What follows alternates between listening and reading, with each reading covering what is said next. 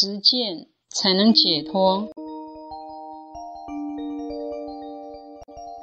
一位师姐现场请示分享：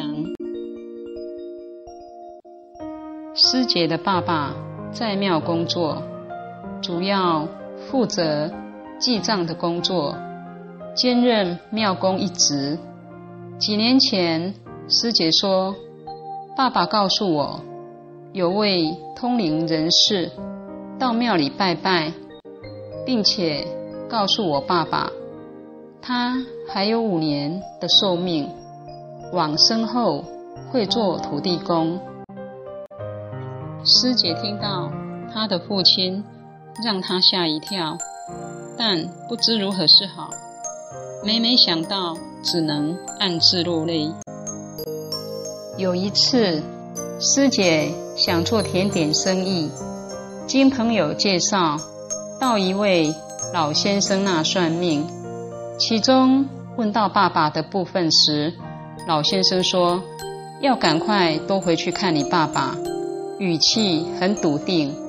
之后他没继续说关于师姐爸爸的事，师姐也不再问。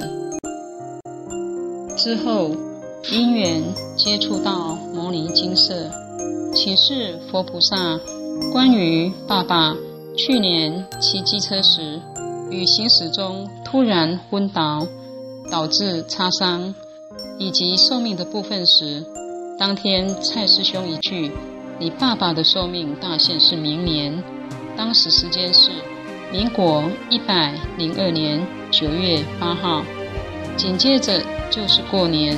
剩几个月的时间而已，时间非常紧迫。师姐当下一直哭，师兄问师姐要延寿几年，师姐回答不知道，还是不停地哭。之后师兄说先延寿一年。另外师兄说，师姐的父亲去年骑机车于行驶中忽然昏倒的部分。确认是业障干扰，为前世世言语冲突时，用斧头的背面攻击对方的头部，需要持诵《金刚经》《药师经》《地藏经》各十二遍。延寿一年的部分，需诚心持诵《金刚经》《药师经》《地藏经》各一百零八遍，及放生六千元，往生后。可在地府担任明时，结果在短短几个月内，师姐和女儿、姐姐及表妹诵完《金刚经》《药师经》《地藏经》各一百二十遍。除了延寿一年的放生九千两百元，有追加放生三千两百元。业主菩萨的部分，则是额外要求补放生。两千元，皆请牟尼精舍回向成功圆满。师姐的诵经感想：有一次，师姐和女儿坐在同一个椅子上念经，师姐念药师经，女儿念金刚经。念经途中打了一声嗝后，师姐说：“菩萨，我在念经，不要让我打嗝。”结果。就没打嗝，师姐和女儿对看，我心想，菩萨心肠真好。师姐的心得，牟尼精舍每一位师兄姐都是心存善念的在做功德，非常感念有这个机缘能接触到牟尼精舍，并让每一件事情获得圆满的处理，功德无量，感恩。